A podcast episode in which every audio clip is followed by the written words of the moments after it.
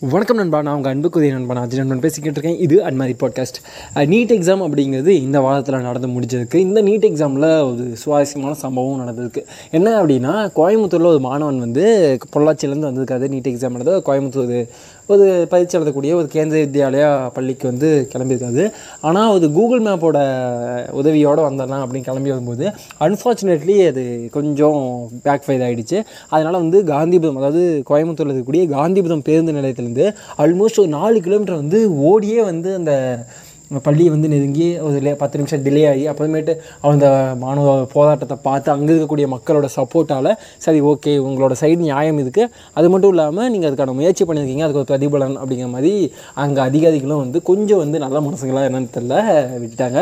அது one side பார்க்கும்போது okay ஒரு நல்ல விஷயம் இல்லை. ஒரு ஒரு மாணவன் அவ்வளோ முயற்சி பண்ணியிருக்கான். அதுக்காக வந்து ஒரு ஒரு சின்ன ஒரு கெஸ்டர் கிடச்சிருக்கு அப்படிங்கும்போது ஒருவேளை அந்த வாய்ப்பு அவனுக்கு கிடைக்கல அப்படின்னா ஆல்மோஸ்ட் ஒன் இயர் அவன் அதுக்காக வெயிட் பண்ணும். அடுத்த செம் நீட் எக்ஸாம் வரைக்கும். அண்ட் அது மட்டும் இல்லாமல் அவனுக்கு ஒரு வெறுப்பு வந்திருக்கும். ஏய் என்னடா இது? இவ்வளோ ட்ரை பண்ணிட்டோம். ஒன்றுமே வாய்ப்பெல்லாம் போச்சு. இவ்வளோ முயற்சி பண்ணமே அப்படின்னு சொல்லிட்டு அந்த ஒரு வருஷத்துக்கு அவனோட அந்த அந்த வெறுப்புங்கிறது வாழ்நாள் முழுக்க அவனுக்கு நின்றுருக்கும் இல்லையா?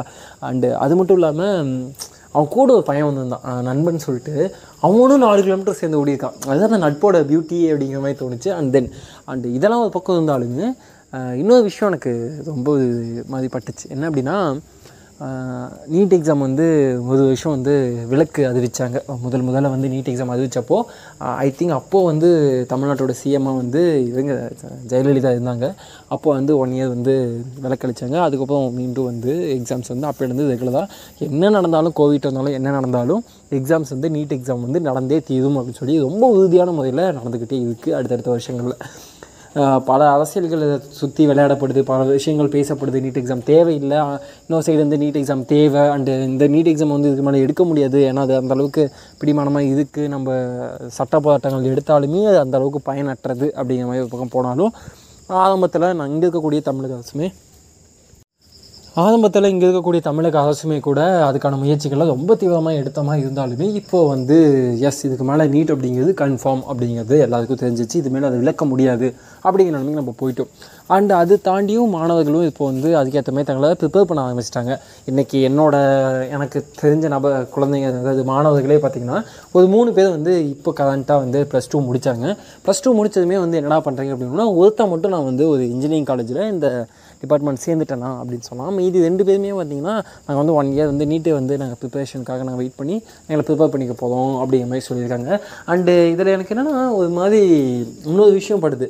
இந்த நீட்டுக்காக சொல்லிக் கொடுக்குற அகாடமிஸ் இருக்காங்கள்ல அவங்களாம் வந்துட்டு ஒரு புது ஜோன் அந்த புது எக்கானமி வந்து பில்ட் பண்ணியிருக்காங்கன்னு தான் நான் சொல்லணும்.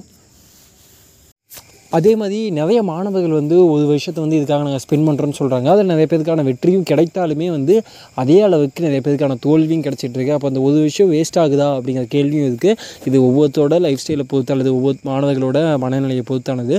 இன்னொன்று இங்கே ஒரு பிரச்சனை இருக்குது என்னென்னா என்னால் பார்க்க முடியுது கண் கூட. மாணவர்கள் மேலே ஒரு அழுத்தம் வந்து கொடுக்கப்படுது. ஒன் இயர் உனக்கு டைம் கொடுக்குறேன். நீ வந்து ப்ளஸ் டூவில் கூட வந்து ஜஸ்ட்டு நீட்டை மட்டும் படிக்கல. நீ இதுக்கும் படிச்சிருக்க எக்ஸாமுக்கும் படிச்சிருக்க ப்ளஸ் டூ எக்ஸாமுக்கும் பப்ளிக் எக்ஸாமுக்கும் படிச்சிருக்க.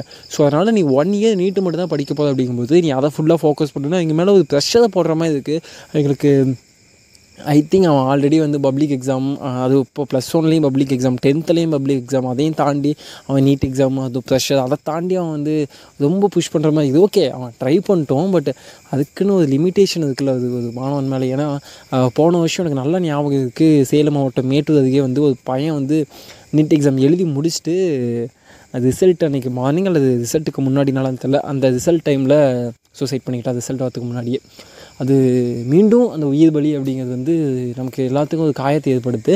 அண்டு இன்றைக்கி வந்து ப்ளஸ் டூ ரிசல்ட்ஸ் வந்து ரிலீஸ் ஆகிருக்கு அதுலேயும் சோகமான சம்பவம். அது என்ன அப்படிங்கிறது நம்ம அடுத்த எபிசோடில் பார்க்கலாம்.